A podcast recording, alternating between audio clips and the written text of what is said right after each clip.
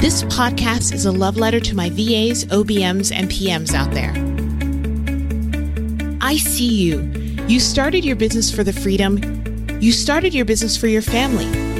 You started your business for a million other reasons that only you know. But you're stuck and you're struggling. Well, no more. Get ready to move. Get ready to grow and learn together. We're here to work through the tech, work through the growing pains, and work towards a business that you can fall in love with over and over again.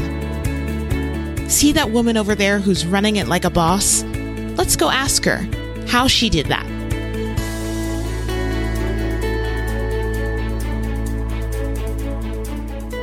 Welcome to episode 32 of the How She Did That podcast. My name is Tasha Booth, and I am so excited for this episode because I get to talk to one of my dear friends in the online space. My guest today is Tamika Awai, the CEO of Orisha Creative, a full service digital marketing agency serving seven figure business owners in the personal growth and wellness industries. I've had the pleasure of being on a couple of teams for clients that Tamika has partnered with. And I have to say that she is one of the most giving and creative minds that I know when it comes to digital marketing. So let's go ask Tamika how she repurposes content for her clients.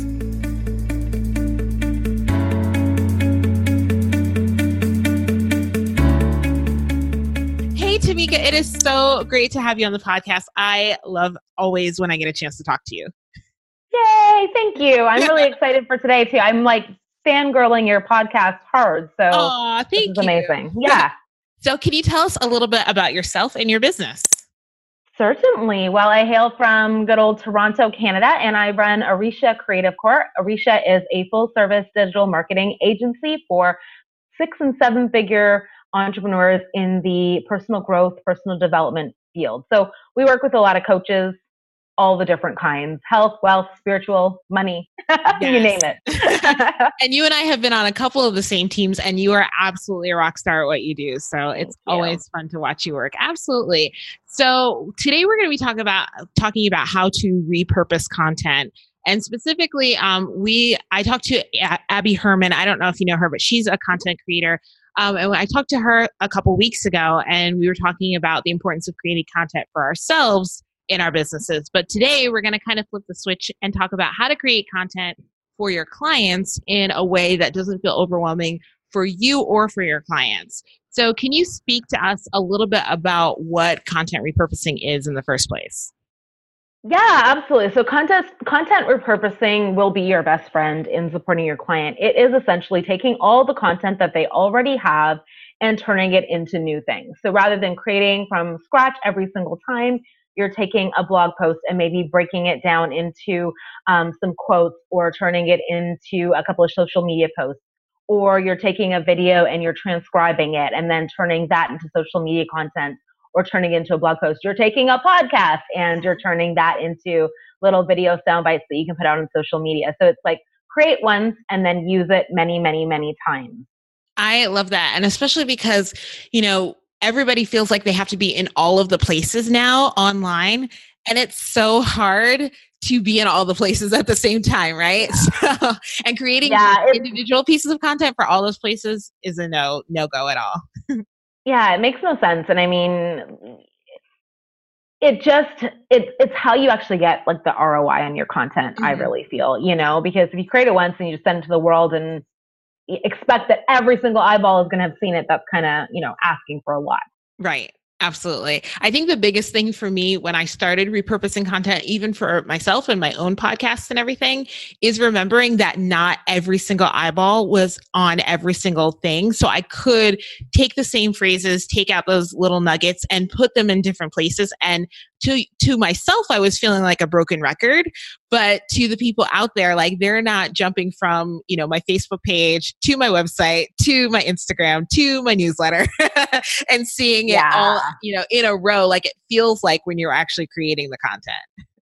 Absolutely. And like consumer face. I mean, I think we're in a special industry because we are working with other business owners. But when you have clients that are working with their own clients who are not entrepreneurs, they're really not paying attention at all. So, mm-hmm. you know, sometimes you might go to your client and they might be, well, don't we need something new? And the truth is, your customers, for them to make that next step, they actually need to see the same darn thing like, you know 50 100 times you yes. know it's the old the old adage of like five to seven you know impressions before they make any kind of decision or make any kind of move it really stands and repurposing is your golden nugget you know Right. making that happen really easily Right. Okay. So, in order for this to work, are there certain types of clients or certain niches that content repurposing works better for?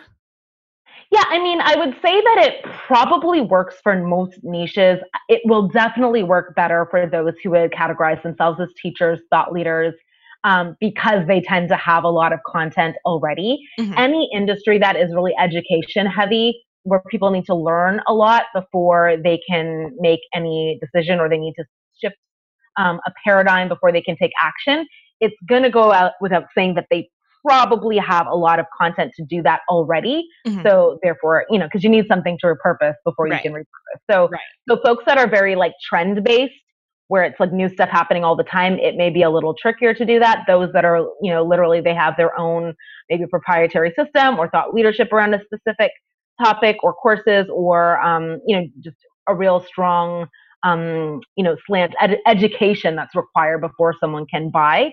They would tend to be really great for this. Perfect. And yeah, that was going to be my next question. Uh, one of the things that you said about them needing content in order for you to be able to repurpose it, which is of course, but what can that content be? Um, I consider it like you would definitely need some long form content, right? So what, Yeah. what does that usually start like at the beginning of the content train for people? Yeah, I, long form content is the best kind of content um, or video. Mhm. So you need something that you can basically extract a lot of juice out of. So if you've got like a couple of short one liners or an ad or something like that that has like five sentences, it's not that you couldn't break that up, but you don't have much to play with. So you want like a long blog post or article. A book is great. Podcast episodes are great or video, like longer video is great. Mhm. Anything that's going to give you enough kind of meat to pull some different ideas out of there.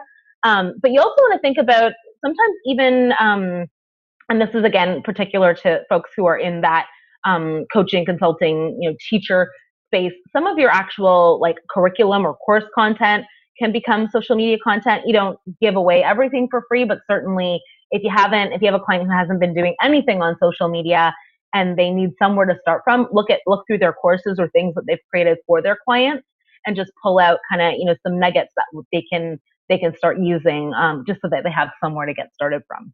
That's perfect. I do you know who Colleen Johnson is? Um, the- yeah. So I I don't really follow Colleen Johnson all that much, but one of the things that I really love, she has a whole blog post, and I think it's a, a Facebook Live also on how she takes her Facebook Lives that she does weekly and turns them into a hundred pieces of content because her Facebook Lives are like forty five minutes long. Yeah. So all of these nuggets to turn into quotables, and you know you put a picture with a quote or a tip, and it's it's so much and so much to extract from that, right? hmm Absolutely. And I mean, that's a really great uh, nugget too, though. If you have a client who has no content, really encourage them to do some live streams or even just brain dump on video because you can pull from that and turn it into so much. Just be like, spew on these topics, Yeah. you know, and have them give you everything that they've got. And then they can, you can go ahead and turn that into other things as well, just to help them get started. Right. So let's talk about the workflow in terms of the virtual support pros that are going to actually be taking Mhm. this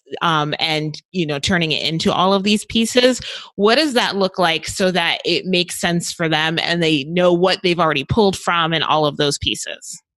Yeah, absolutely. So I would say the place to really start, um, you need a really great database, like a like you need to inventory your content and have a database of what exists already, Mhm. which is a tedious, unfun thing, but perfect for virtual support. I mean, that's what we have Yeah. the admin folks in our team help us with.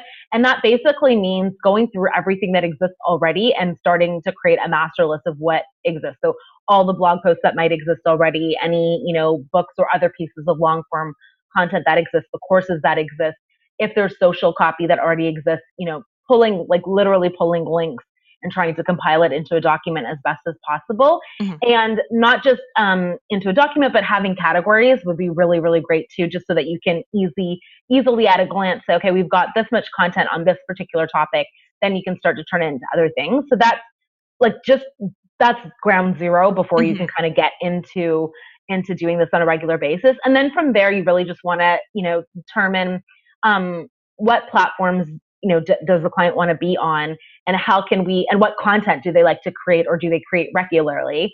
And then how do we, and then just have a workflow that, um, takes the one piece that they really like to create and turns it into content that's appropriate for the other channels that they want to be on. So it, it becomes a simpler process um, once you've kind of identified, okay, what is, I call it the content gem. What's like the gem that they're going to create on a regular basis that's not going to be like pulling teeth. It's like a joy for them to create regularly. Um, and then where are the places that we want to distribute it to? And then you can have a very simple kind of workflow. It's like they create on this day and then they, you know, turn it into chunks on this day and then it's distributed on that day. So it becomes a simple process. Yeah. Yeah. I love that. I absolutely love that. So if somebody is new, um, and somebody, by somebody, I mean, uh, if a virtual support pro is new to this whole um, idea and they want to institute it either in their own business or in their clients' businesses, what is the one thing that they can do this week to kind of start this process? Yeah, so two. So I'm going to give two things. Okay. um, thing number one. Thing number one is if they have content already, um, they want to start to inventory that.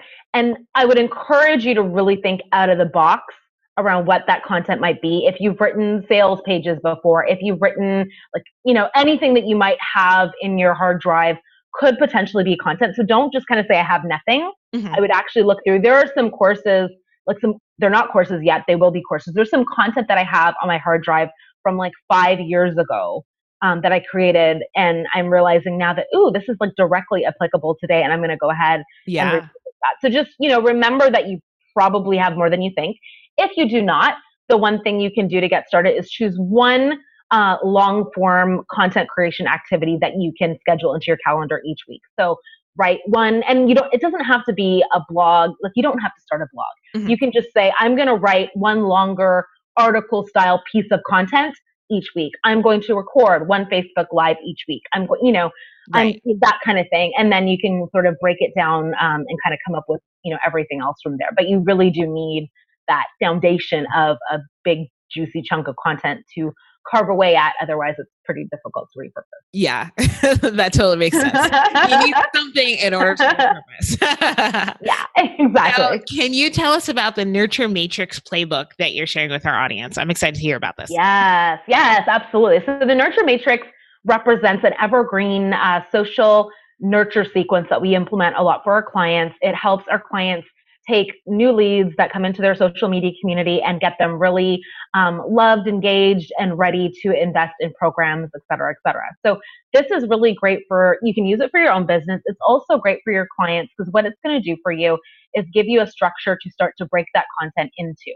Because there's a sort of a fallacy out there that, you know, social media content is either promotional or it's non-promotional. And every single piece that you put out there really needs to be in service of building and deepening a relationship. Mm-hmm. and so the nurture matrix is going to show you the types of content that you want to create for your client to be able to uh, better nurture their leads.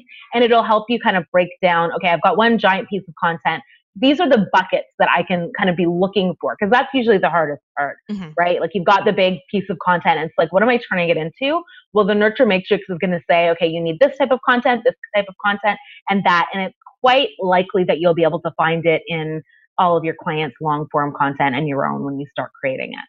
Perfect. Thank you so much. And sure, where can so our audience mm-hmm. find you online and on social media? Amazing. So you can find me online um, at Orisha Creative on uh, Facebook. So that's facebook.com slash Orisha Creative. You can find our website at orishacreative.com. And to follow me personally, I hang out on Insta and it's just my personal profile. And you can find me under Tamika is content. Perfect. Well, thank you so much for your time today. I appreciate you. Oh, my pleasure. This is amazing. Are you a virtual assistant just starting out? Check out VAssist 101, my monthly 90 minute live training you'll learn the first steps in how to build and launch a profitable virtual assistant business. I'll answer all of your most pressing questions like what services should I offer? How much should I charge? And where do I find clients? Sign up for VAssist 101 and walk away with a plan of attack and the clarity to start your biz.